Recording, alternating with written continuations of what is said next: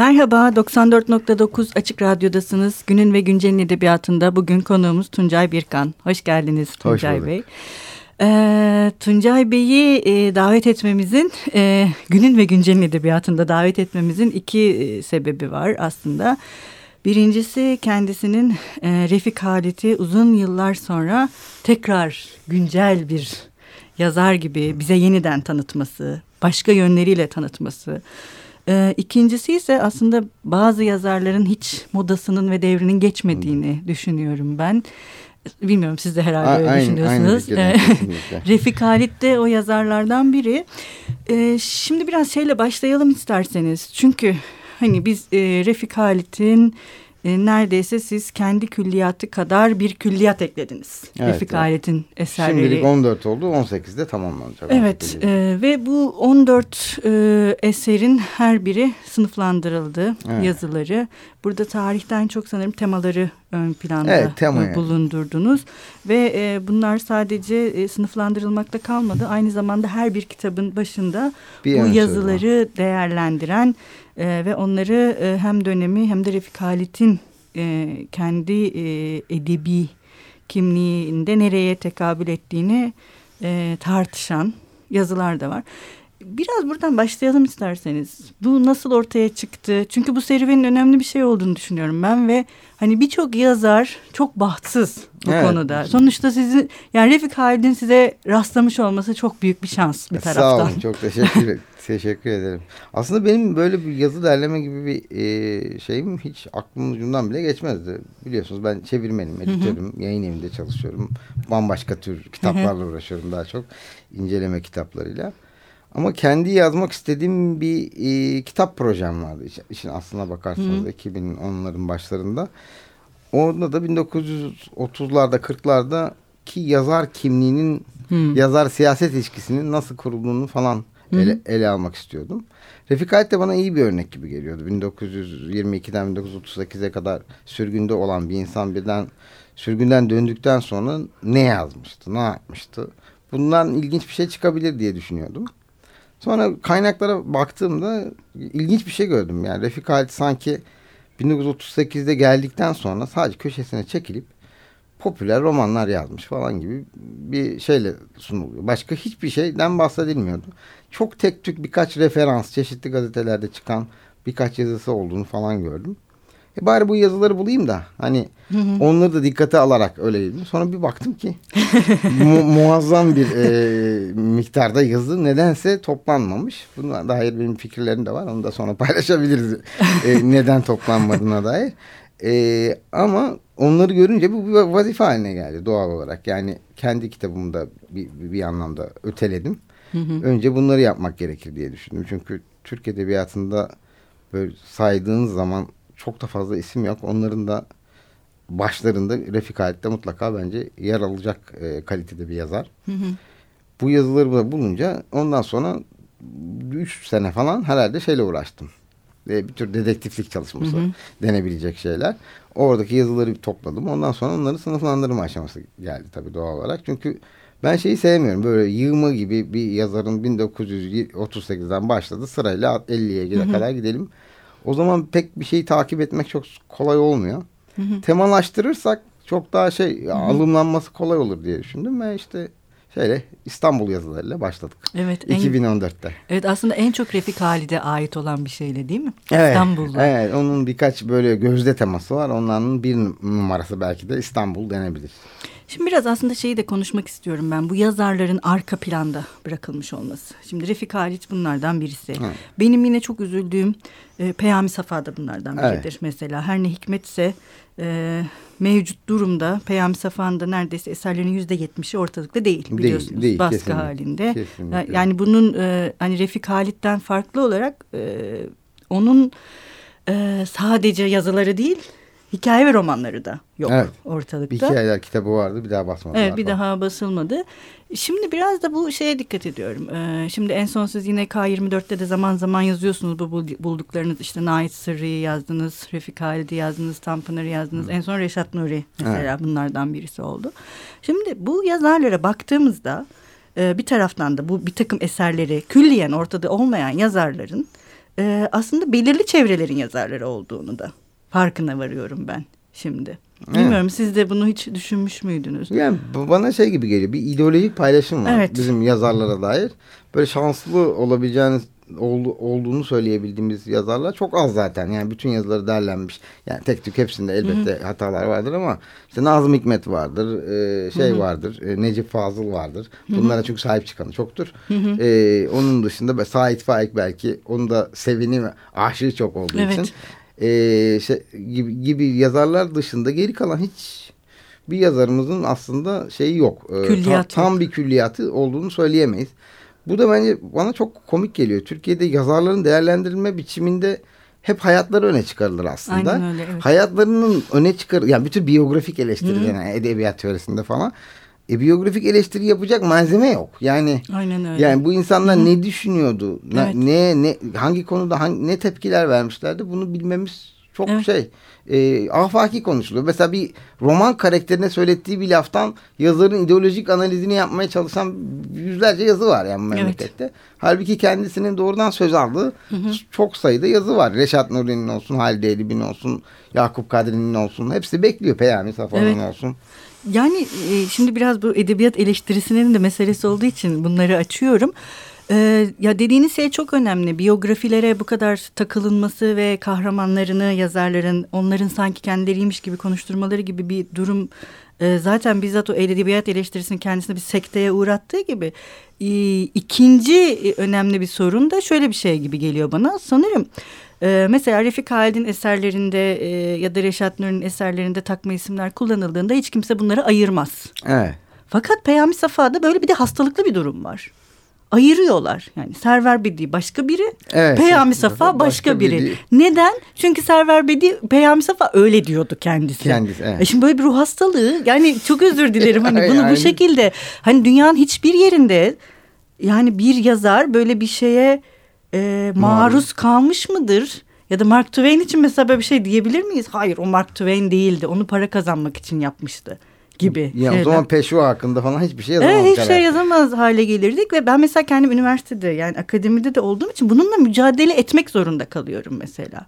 Yani, evet, bu, bu tür önyargılar çok fazla. Yani bu önyargıların dışında hani bu Türkiye'deki edebiyat eleştirisinin belli başlı Türk edebiyatının işte Refik Halit de bunlardan birisi ve sizin dediğiniz gibi 1938'de kenara çekilmiş popüler romanlar evet, yazmış bir yazar olarak e, yani ona o rol biçiliyor aslında. Evet. evet As bu, bu, bu rol. Bizim bu. genelde gerçekler, olgularla ilgili sorunlarımız var çok ciddi. Yani bütün her yerde olduğu gibi siyasi hayatımızda edebi e, edebiyat tarihi konusunda Hı. da böyle, e, şey siyaset tarihi konusunda da böyle. Ne, ne olmasını istiyorsak öyle düşünüyoruz.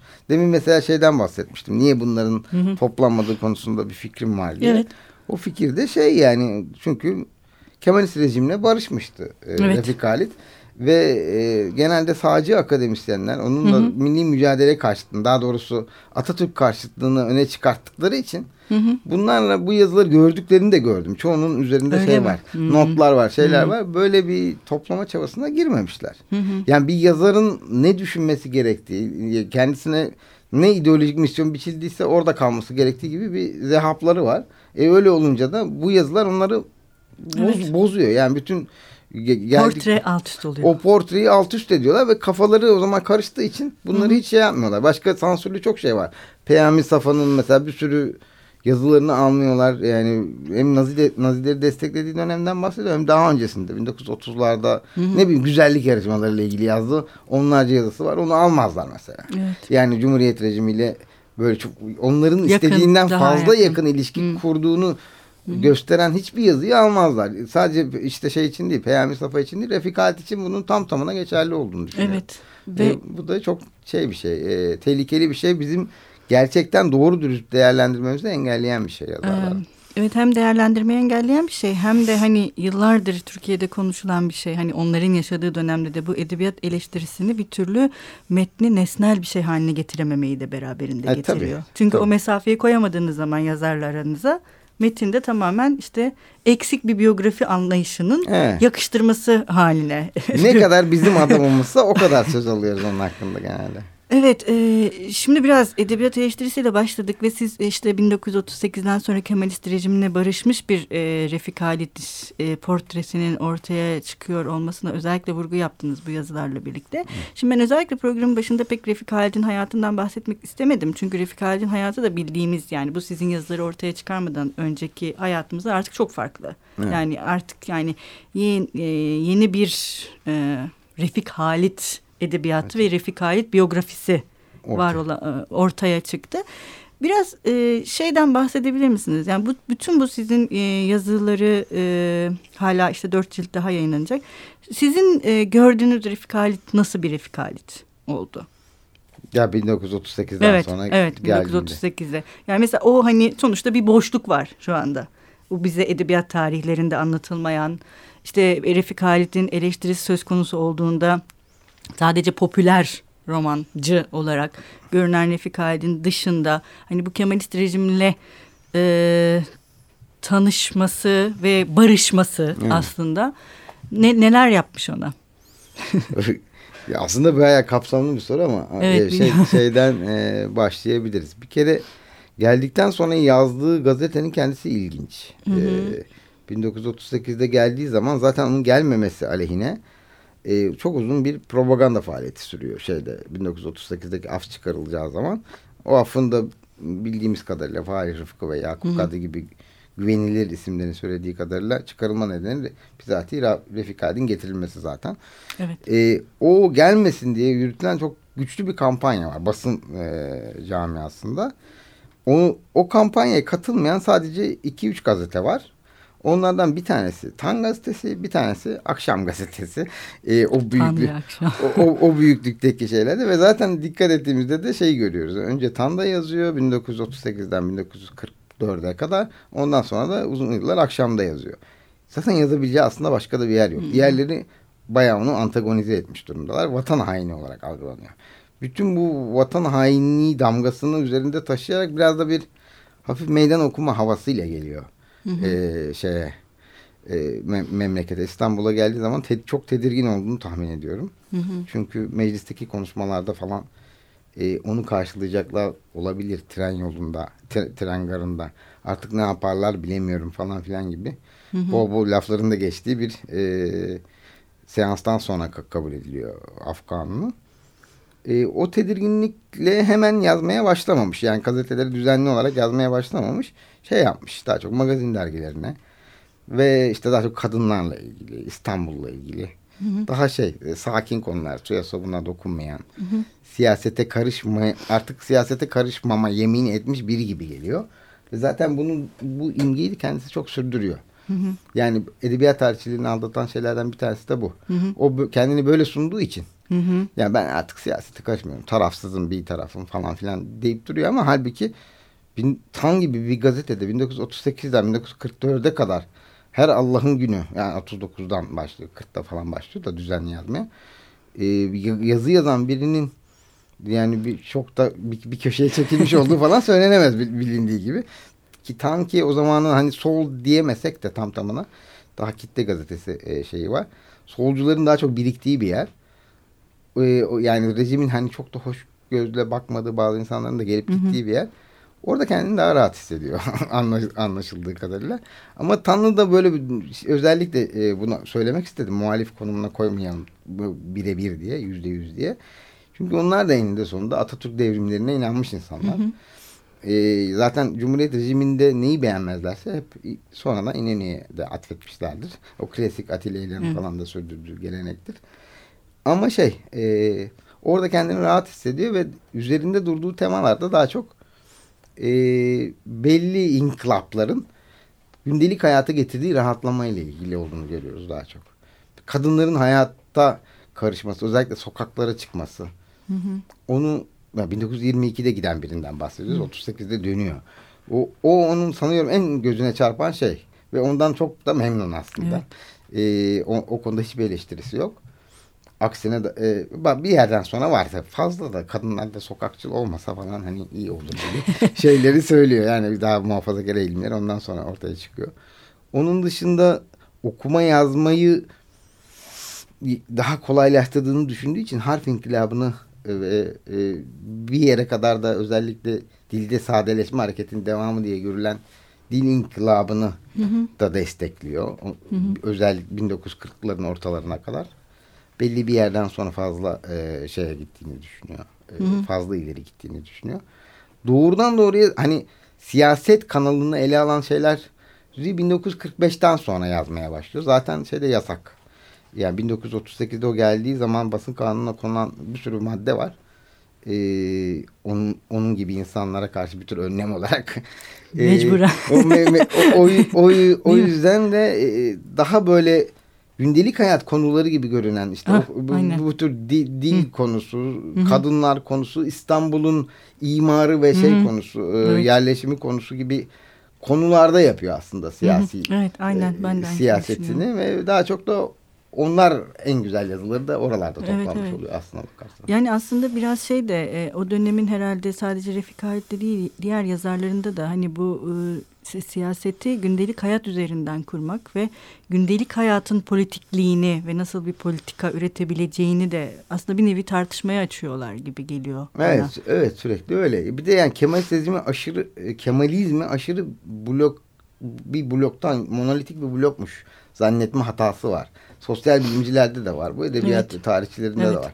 Yani Kemalizmin içinde çok fazla fraksiyon var birbiriyle çatışan. Çünkü tek partinin olduğu yerde bütün e, şeyler, bütün görüşler oradadır ve onlar kendilerine göre bir yerleri tutmaya Hı -hı. çalışırlar. Orada da öyle öyle bir şey söz konusu. Yani tartışılması e, sakıncalı çok fazla konu var.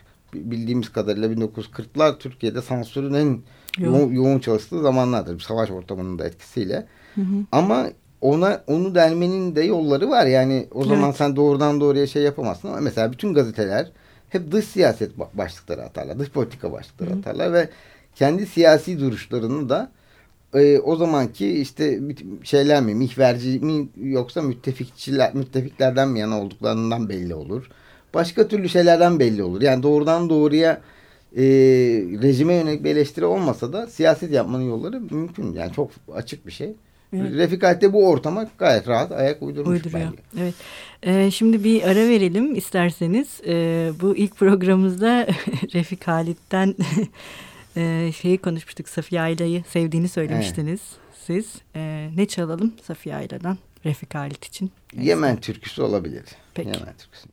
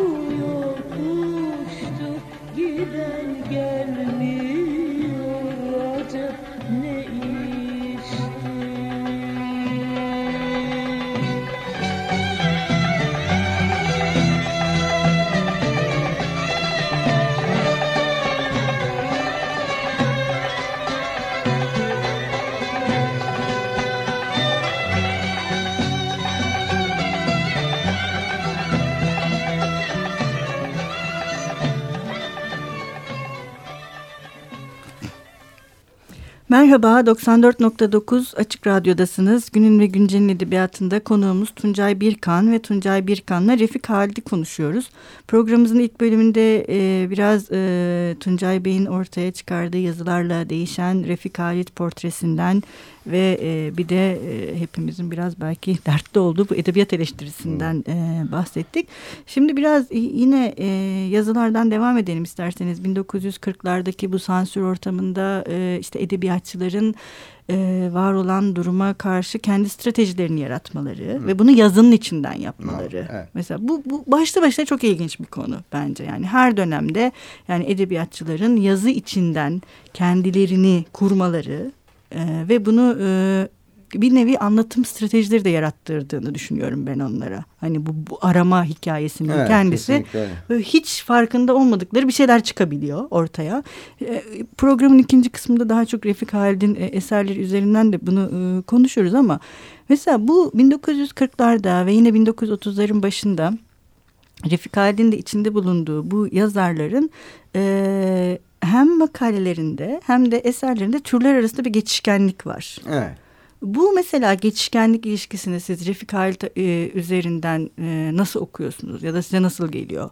Bu kadar hani türlerin birbiri içine girmesi. Mesela fıkra çok seviyorlar. Evet. Daha böyle nokta atışı yapabildikleri evet. şeyler ama o fıkralar böyle bir taraftan şey gibi de hem Ahmet Haşim'in izlenimlerini de hatırlatıyor bir evet. taraftan ama hem bir taraftan da şeyi hatırlatıyor. Ha, eksik bir şey var söylenende. Hani fıkra aslında e, biraz boyut da değiştiriyor. Mesela Refik Halid'in yazılarına baktığımda ben onu gördüm. Özellikle bu e, İstanbul'a döndükten sonraki yazılarında e, sanki böyle e, anlatayım bir şeyler ama bir şey de eksik kalsın. Hani o boşluk orada dursun gibi bir hal de varmış gibi. Bu da biraz bu strateji ve kendi beninin anlatımının oraya yansımış ya da bir iz düşümü gibi düşünülebilir mi? Gerçi diğer yazarlarla da tabii karşılaştırmak lazım. Onlar nasıl evet, yapıyor. Yani, e, ama bu dediğiniz doğru. Yani kimse şey yapamadığı için tam tamına içini dökemediği için belli konularda evet, ve be, belli yerlerde kendini hep frenleme zorunda istedim. Ama şu yanlış anlama oluşmasını istemem. Hı hı. Yani bizdeki yazarların çoğu gerçekten Kemalist insanlar. Evet, yani Kemalistler. yani e, o müthiş muhalefetleri varmış da hani tam baştan sona buna karşılarmış da e, bunu söyleyemiyorlarmış gibi anlaşılmasın anlaşılmasın Hı -hı. bunlar.